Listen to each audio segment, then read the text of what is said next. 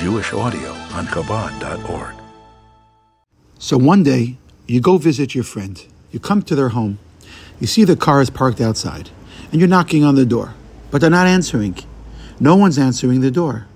Do you give up? Of course not. You're persistent. You keep knocking and you keep knocking. And when your friend finally opens the door and says to you, Why didn't you give up?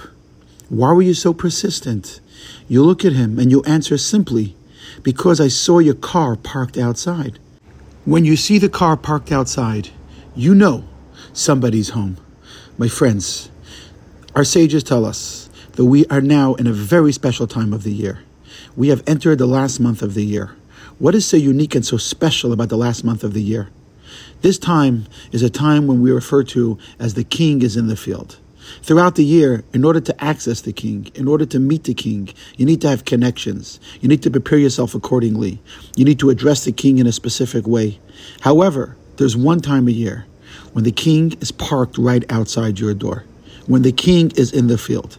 The king comes to you where you are, how you are, and sits down right next to you, bonds with you, connects with you, becomes one with you, because this is a time when the king is in the field. This is a time when the king, when God Himself says, I'm close to you, I'm accessible, I'm right there. Open up your hearts, make room for me, bring me into your life. Throughout the year, there are many blockages. There are many times when it's difficult for us to connect with our soul, difficult for us to connect with our true self, difficult for us to connect with our Creator. During the last 30 days of the year, we are told, Hamelech Basada, the king is in the field. This means that this is the king himself lowering himself down to be with you in your zone, in your place, in your time, in your space. His car is parked right outside. Don't stop knocking on the door. This is real. This is not just theoretical, feel good ideas that the king is in the field. This is real stuff.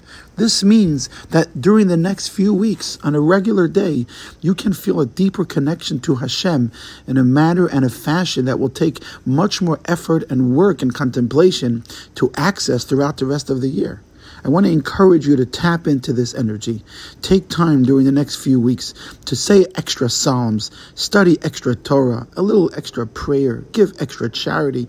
When you experience those moments of connection, they're so much deeper and so much more real and so much more accessible than they are the rest of the year. And I want to conclude with one more very important point, and that is that everybody has difficult moments. Everybody has hard times. Everybody has situations where we don't know how we're going to make it through them. I want to remind you that during the next month, He is right there holding your hand at your side more than the rest of the year.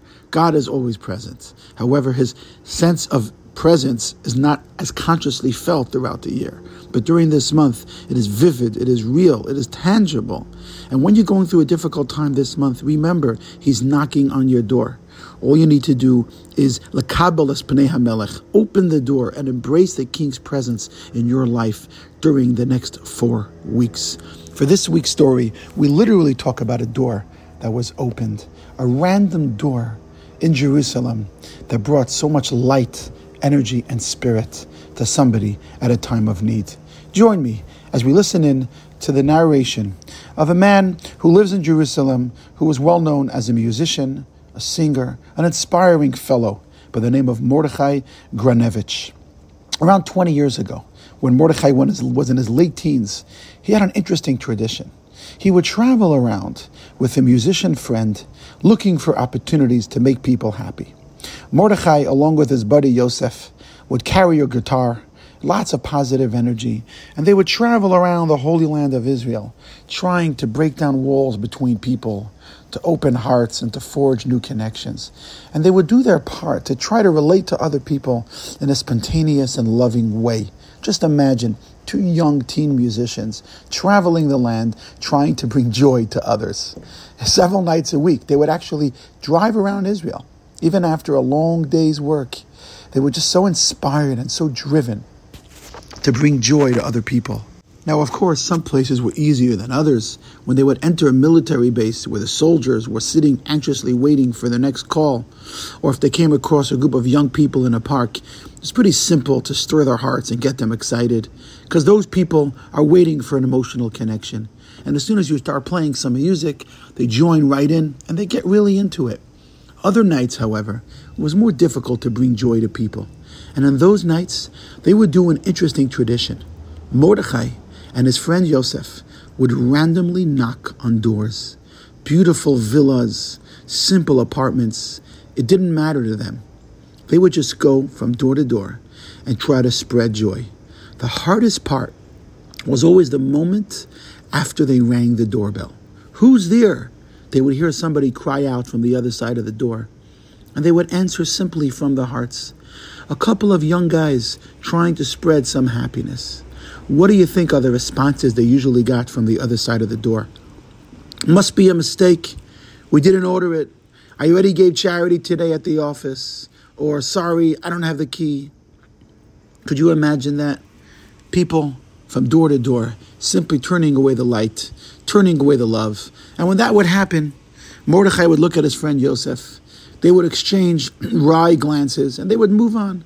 You can't really blame the people. What would you do? Would you open your door if two random people knocked on the other side and said, We're here to spread joy? But then, once in a while, a door would open and miracles will happen. And today, I want to share with you one of those moments. Open up your hearts, my friends, for this. When late one night, Mordechai and Yosef knocked on the door in a small Jerusalem apartment complex, and they waited for a long moment of silence. And then, after a moment which felt like a year, they heard a soft, meek reply from inside the apartment. Who's there? It was the voice of a woman who sounded truly broken. Two guys trying to spread a little music and happiness, they answered. Another moment of silence, and Mordechai and Yosef looked at each other once again with a defeated look and were prepared to turn around and leave. And then, at that moment, the lock turned, and a middle aged woman opened the door. Her hair was unkempt, her clothing was disheveled, her face was wet with tears. Behind her, glancing over her shoulder, they could see the house was a wreck, and it was obvious that something tragic has occurred. She invited them in, and there, standing in that living room that was turned upside down, in that home that was reeking with sadness and darkness. They played like they never played before. They opened up their hearts and they sang for her songs of inspiration, songs of hope, songs of prayer. And they kept going until finally they saw some light in her eyes. And when they finished playing, she turned to them and she asked, Are you sure that you're human beings? Her voice was trembling as she asked that question. And they looked at her questioningly, trying to understand what she's talking about. And then she continued and said, I'm going through a very hard time in life right now. I suffered a tremendous tragedy. It's too painful for me to bear. And just before you knocked, I was sitting on the couch. I couldn't even move. I couldn't even lift my finger. But I turned my eyes upward and I said to God, If you are really there, please please do something. Send an angel to bring a little joy to my heart, to lift me up, to show me hope. And then, in that moment, you knocked. And so I'm asking you, tell me, young men, are you sure you aren't angels from heaven? Mordechai and Yosef smiled, thanked her, and played another song. And when they left, she closed the door but they felt that another door remained open. My friends, the door is open. There's knocking. Listen closely. That's not the angels. That is the king in the field. God himself saying, Pischuli ayasi. Open up for me, my beloved, my bride. I'm with you in the field. Just embrace my presence. I'm here for you, to lift you up, to bring you hope, to bring you joy. Just open the door because I'll keep knocking.